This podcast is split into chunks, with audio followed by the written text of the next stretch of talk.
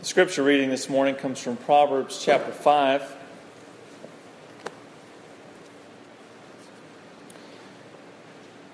My son, be attentive to my wisdom, incline your ear to my understanding, that you may keep discretion, and your lips may guard knowledge. For the lips of a forbidden woman drip honey, and her speech is smoother than oil. But in the end, she is as bitter as wormwood, sharp as a two edged sword. Her feet go down to death, her steps follow the path to Sheol. She does not ponder the path of life. Her ways wander, and she does not know it. And now, O sons, listen to me, and do not depart from the words of my mouth. Keep your way far from her, and do not go near the door of her house, lest you give your honor to others and your years to the merciless, lest strangers take their fill of your strength and your labors go to the house of a foreigner. And at the end of your life you groan when your flesh and body are consumed. And you say, How I hated discipline, and my heart despised reproof. I did not listen to the voice of my teachers, or incline my ear to my instructors. I am at the brink of utter ruin in the assembled congregation. Drink water from your own cistern flowing water from your own well. Should your springs be scattered abroad, streams of water in the streets? Let them be for yourself alone and not for strangers with you. Let your fountain be blessed and rejoice in the wife of your youth, a lovely deer, a graceful doe. Let her breast satisfy you at all times. Be intoxicated always in her love. Why should you be intoxicated, my son, with a forbidden woman? And embrace the bosom of an adulteress. For a man's ways are before the eyes of the Lord, and he ponders all his paths. The iniquities of the wicked ensnare him, and he is held fast in the cords of his sin. He dies for lack of discipline, and because of his great folly, he is led astray. This is the word of the Lord. You know, the gospel of Jesus Christ, as mentioned earlier, brings freedom. But the kind of freedom it brings, it doesn't bring a freedom that gives you a license to do whatever you want. It brings a freedom to become who God wants you to be. And the, uh, the, the benefit of um, walking through the books of the Bible is that you're often confronted with topics that you may want to avoid. And as we re- reach Proverbs chapter 5, this is a topic that perhaps some would like to maybe just kind of skip over and not really deal with. But the beauty of walking through books of the Bible is it kind of forces your hand to deal with God's Word and what God says to us. And so we're confronted with a decision in chapter 5 of Proverbs. And the decision is will we stand firm in the freedom that Christ gives us and seek God's way? Or will we submit ourselves again to the yoke of slavery the life that we live to death, death being the uh, unraveling of, way, of the way things ought to be, or will we stand firm in the freedom that Christ gives us? Will we pursue life or will we pursue death? Will we follow God's way? And so the topic addressed here in Proverbs chapter 5 is one that deals with sexual temptation. And I think it's extremely important that we tune our ears to what God has to say about this topic. And I want to point out four truths, four truths from this chapter that will help us to be proactive in purity. The first is that sexual temptation is inevitable. It's coming. It's going to happen to everyone. Look, look at verses 1 through 6. My son, be attentive to my wisdom, incline your ear to my understanding, that you may keep discretion and your lips may guard knowledge. For the lips of a forbidden woman drip honey, and her speech is smoother than oil. But in the end, she is bitter as wormwood, sharp as a two edged sword. Her feet go down to death, her steps follow the path to Sheol. She does not ponder the way of life. Her ways wander, and she does not know it. Now, remember, the context here is a father is teaching his son because he wants his son to live a godly life full of wisdom, godly wisdom. And this could just as easily be applied to a daughter. if he was writing this letter to his daughter, he would say, you know, beware of, of men with smooth talk. But he's talking to his son, and so he says, beware of the lips of a forbidden woman that drip honey. And he goes on to say, sexual temptation is inevitable. You need to know it is out there, and you're going to come across it, and you and I are going to be tempted to follow some other path of fulfillment rather than God's path. And I want you to notice how this temptation is usually packaged. For the lips, in verse 3, for the lips of a forbidden woman drip honey, and her speech is smoother than oil. You know, the temptation to commit sexual sin comes packaged in very attractive wrapping paper.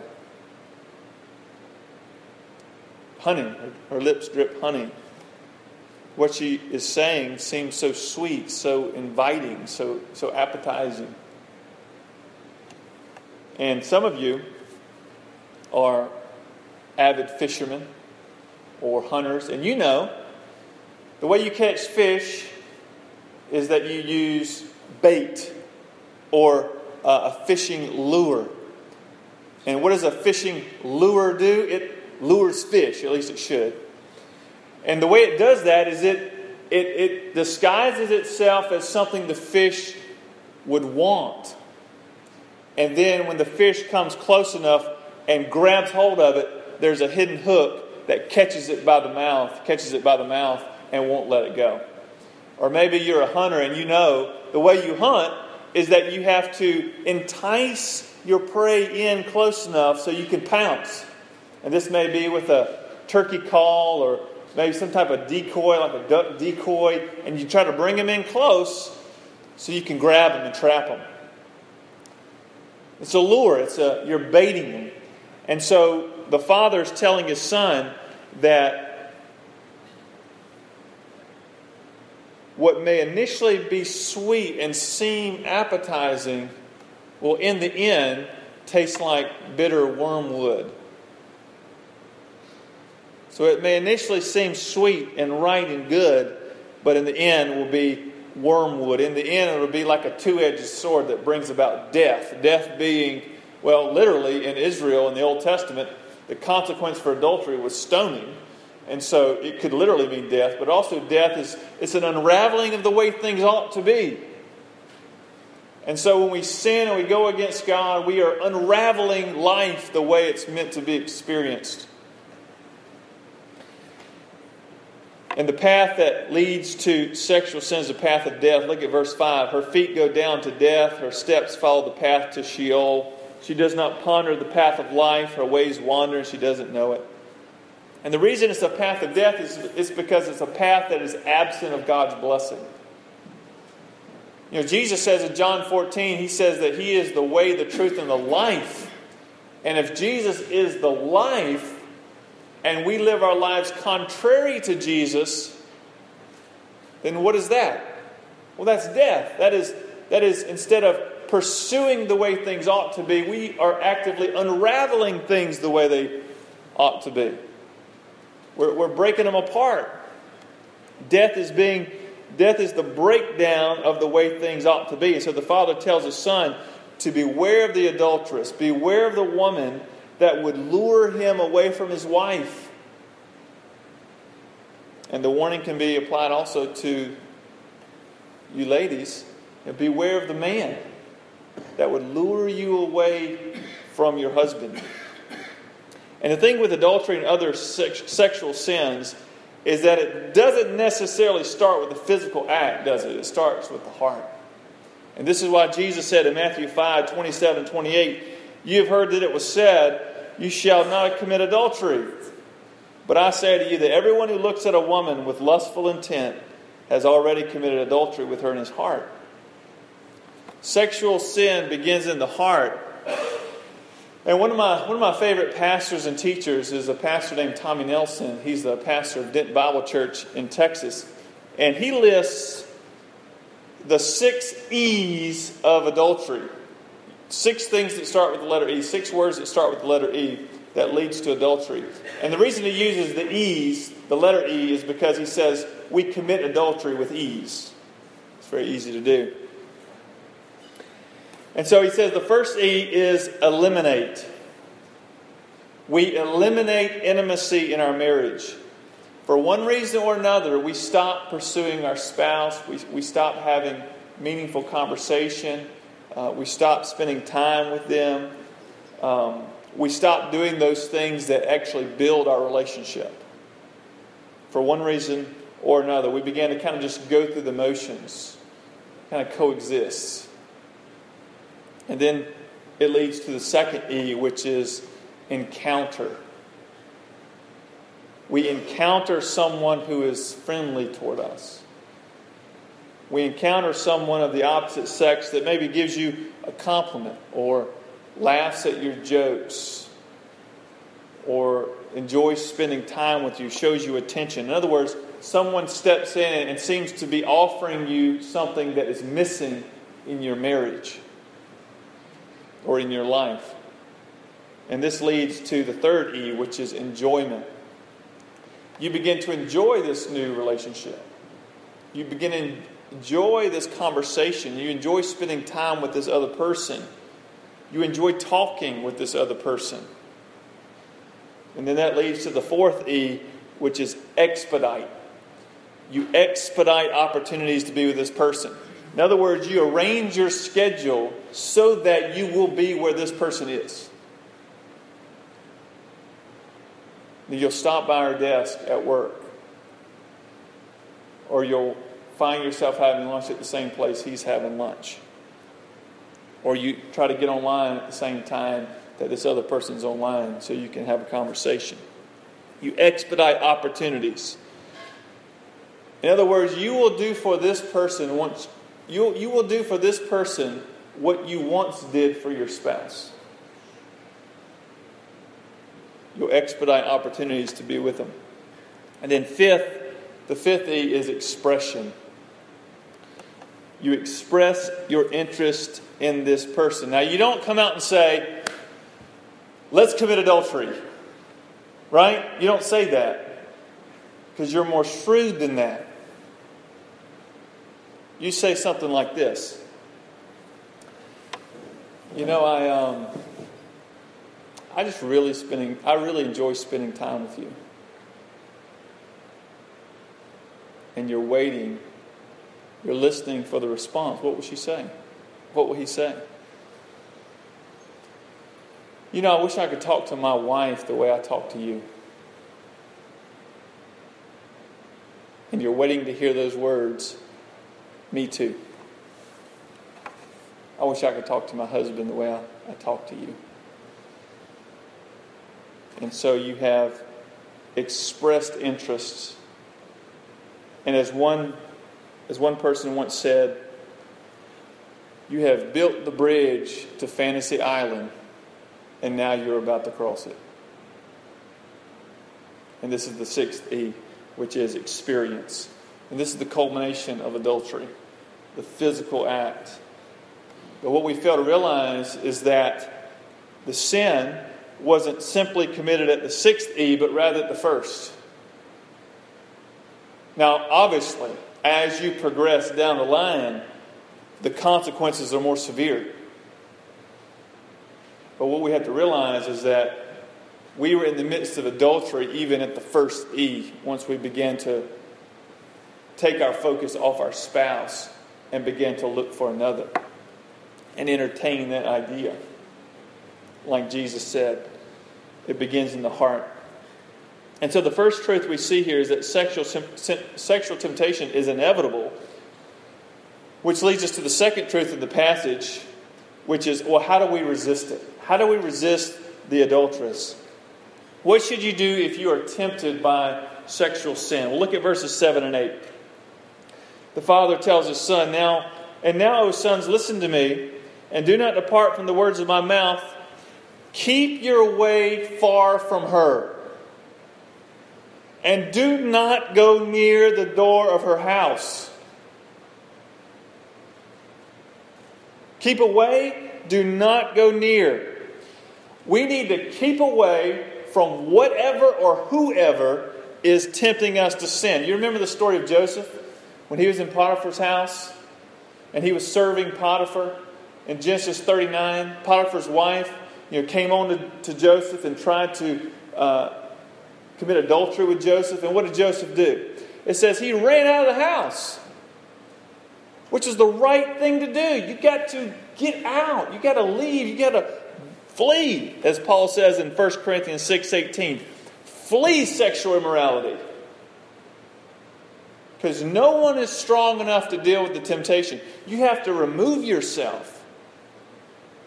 Flee sexual immorality. Stay away from whatever or whoever is trying to tempt you. And I'll, I'll say more about this later. But the way we resist the adulteress is to flee, stay away, avoid it, avoid the person, avoid the situation. And I'll say more about it in just a moment. The third truth is that sexual sin has consequences. And some of you know this very well. Maybe perhaps because you have been involved in that sin, but most likely, many of you have been the recipients of the pain of sin. Like this. But it does have consequences. Look at verses 9 through 14. Father says, Least you give your honor to others and your years to the merciless, lest strangers take their fill of your strength and your labors go to the house of a foreigner. And at the end of your life, you groan when your flesh and body are consumed, and you say, How I hated discipline and my heart despised reproof. I did not listen to the voice of my teachers or incline my ear to my instructors. I am at the brink of utter ruin in the assembled congregation. And the point is, sexual sin takes its toll. Adultery brings consequences emotional, spiritual, financial, relational consequences. And I was reading an article uh, written by a woman whose husband committed adultery and divorced her. And this is what she said in the article. She said, Adultery is not a matter between two people. It's not a matter between two people, since so many are hurt by it. It is as hurtful as murder, and the devastating effects never go away entirely. The offenders have had the offenders had the privilege of making the choice to engage in adultery but families have no choice about the suffering inflicted upon them. And the point is, there, there are consequences to our choices. There's consequences when we commit sexual sin. And over in Proverbs chapter 6, we see this warning again against sexual sin. And in verse, verse 27, this is what the writer of Proverbs says. He says, talking about sexual sin. Can a, mar- can a, can a, woman, can a man, can a man carry fire next to his chest and his clothes not be burned? Can you do it? Can a man carry fire next to his chest and his clothes not be burned? In other words, when you bring fire close to your chest, there will be consequences to it, right? And so the question is are you, are you playing with fire? Are you, is there someone in your life that is enticing you to leave your spouse? Now, it may not be a specific person, it could even be an electronic one. It could be images, it could be chatting with someone online. But God is very clear in His Word that He wants us to flee sexual sin. He wants us to stay away from whatever it is that would lead us down that path. And you know yourself now. You know yourself. And perhaps even the Holy Spirit right now is showing you your weakness. That, that area of your life where, where you may be being enticed to go down this road. God wants us to resist sexual sin and run the other way. Now, there's one final um, truth I want to show you, and I'm so grateful for this truth. Because the Lord is gracious in that He has provided a way for us to pursue uh, sexual fulfillment apart from adultery and sexual sin. And the best way to counteract sexual sin is to follow God's design. Look at verses 15 through 19. And you don't need a seminary degree or to be a Hebrew scholar to understand what he's talking about here. Okay? So I won't go in great detail and explanation because I think you'll get the gist. Verse 15 Drink water from your own cistern, flowing water from your own well. Should your springs be scattered abroad, streams of water in the streets? Let them be for yourself alone and not for strangers with you. Let your fountain be blessed and rejoice in the wife of your youth. In other words, take your eyes and hands off other women and direct them to your spouse, right? And, rejoice, enjoy the wife of your youth, a lovely deer, a graceful doe. Let her breast fill you at all times with delight. Be intoxicated always in her love. So, yes, we need to flee and resist and keep away from those things that may take us down that path. But then we also need to zero in on the spouse that God has given us and pursue that relationship. And seek to enjoy that relationship, nurture that relationship. Do what you need to do in order to protect that relationship. And for those of you who are not married, the Bible's clear that you should wait until you are married to fulfill your sexual desire. This is God's design. You know, God has given physical intimacy as a gift to be enjoyed by a man and a woman in the context of marriage. But this gift is like fire. Now, how many of you, of course, um, none of you hopefully are doing this right now because it's 100 degrees outside, but how many of you set fires in your living room? Well, let me say it another way. How many of you have fireplaces in your living room? Some of us do. And so we have no problem with setting a fire in our living room, even though it may sound strange. But you say, well, Ron, as long as it stays in the fireplace, it's wonderful. Fire is a wonderful thing, it's a wonderful gift. And this is how sex is sex is a wonderful gift, but just like fire, it needs to remain in the place that God's designed it to be in. Because fire, as we know, as long as it stays in the fireplace, it's a wonderful, beautiful gift.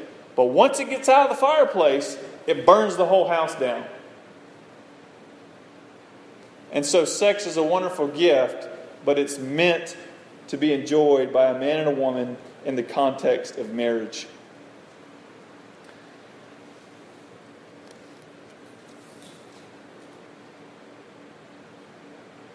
Now, if we, if we give in to sexual sin, the consequences can be even more devastating than burning a house down you know, verses 20 through 23, he says, Why should you be intoxicated, my son, with a forbidden woman and embrace the bosom of an adulteress? For a man's ways are before the eyes of the Lord, and all he ponder and, and he ponders all his paths. The iniquities of the wicked ensnare him, and he is held fast in the cords of his sin. He dies for lack of discipline, and because of his great folly, he is led astray. See, sexual sin, just like all sin, in the is like all sin in the sense that it's seeking life apart from God. It's seeking satisfaction in life apart from the ways of God. And the Bible says that the wages of sin is death. It is an unraveling, it is an undoing of life. We've also learned that adultery can be traced back to our heart. So the question is, what do we do about that? And you may say, well, I've never committed adultery. I've never participated in a physical act of adultery. And I hope you haven't. Uh, but then if we trace, trace our hearts back, though, to the fifth year, or the fourth, the third, second, or the first, you know, our hearts, we find, are not perhaps as pure as we would like them to be. And so, what do we do about it? Well, in the Gospel of John, chapter 8, we read a story about a woman who was caught in the act of adultery, and she was brought to Jesus. And beginning in John 8 3, we read, The scribes and the Pharisees brought a woman who had been caught in adultery, and placing her in the midst, they said to him, Teacher, this woman has been caught in the act of adultery. Now, in the law of Moses, he commanded us to stone such a woman. So, what do you say? And this they said to test him, that they may have some charge to bring against him. Jesus bent down and wrote with his finger on the ground. And as they continued to ask him, he stood up and said to them, Let him who is without sin among you be the first to throw a stone at her. And once more he bent down and wrote on the ground. But when they heard it, they went away one by one, beginning with the older ones, and Jesus was left alone with the woman standing before him. Jesus stood up and said to her, Woman, where are they? Has no one condemned you? And she said, No one, Lord. And Jesus said, Neither do I condemn you. Go, and from now on, sin no more. So, what do we do? Well, first, we need to realize that Jesus came to grant forgiveness and give life.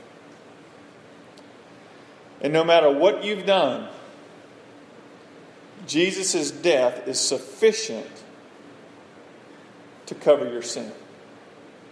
No matter what you've done or what you've thought. Jesus' death is sufficient enough to pay for your sin. Now, listen. Now, the people that you have wronged may not forgive you. And there may be consequences to your actions. But the Bible is very clear that if you come to Jesus with your sin, He can forgive you, no matter what your sin is. His death is sufficient to pay for all sin. Second thing we need to do is that if you've already confessed your sin to God, and through faith in Jesus Christ you've received forgiveness and new life, then you need to be like this woman when Jesus says, Go and sin no more. Go and sin no more. You've been given freedom, right? You've been given freedom not to do whatever you want, but freedom to be who God wants you to be. Freedom and power to live out the life that God has for you. And so go and sin no more. In other words, we need to resist temptation. This means staying away from whatever or whoever is tempting you. Now, this is, listen to me, this means taking some action. And this may mean getting rid of cable. This may mean getting rid of the internet. This may, mean, this may mean shutting down communication with someone, blocking them. This may mean changing your phone number. This may mean changing jobs. And this may mean even moving. In other words, you do whatever you need to do to get away from the situation. Separate yourself from the situation. Keep away. And at the same time, what we need to do is we need to begin to pursue our spouses. And you're going to need God's help. You're going to need God's help, and you're going to need the help of some Christian friends to help you move forward in this. And so, what you need to do is you need to find at least one Christian friend, not of the opposite sex, one Christian friend that you can share your struggle with, or that you can ask for help, prayer, accountability, encouragement, because you need someone to pray for you, to hold you accountable, to point you in the right direction as you seek to be who God wants you to be. In Galatians 5 1 says, For freedom Christ has set us free. Stand firm, therefore, and do not submit again to a yoke of slavery. See, Christ has granted us freedom to be who God wants us to be. And so now let us, by faith, follow God's ways. Let us pray. Father, we come to you and we acknowledge that we oftentimes are, are tempted to go down paths that are against your will. And over and over and over again in history and in your scripture, we know that these paths lead to death. They lead to an unraveling of life, the unraveling of shalom, of peace, of flourishing. And you tell us the wages of sin is death. This is what this path leads to, but, but at the same time, Lord, at, at, the, at the front end of it, it seems to be like honey. It's sweet as honey. But you tell us, don't look at the point, look at the path. Consider all your ways. Or even this morning, as we're confronted with the freedom that Christ has given us to be who you want us to be, Lord, help us to uh, just evaluate our hearts. invite, evaluate our relationships this morning in light of your word. Knowing that you have our best interests in mind, that your ways are good and your will is perfect. Lord, give us a desire to do your will and follow you. And I pray if there's anyone struggling with past sin, God, would they uh, be able to bring that to you and confess their sin to you and receive your forgiveness through Jesus Christ. You tell us when we come to Christ, the old is gone and new has come. The death of your Son is sufficient to cover all our sin. And we all need that forgiveness. And as we stand in the place of forgiveness, Lord, give us the power through your Holy Spirit to pursue your ways and to walk out this freedom that you've given us. And we pray this in Jesus' name. Amen.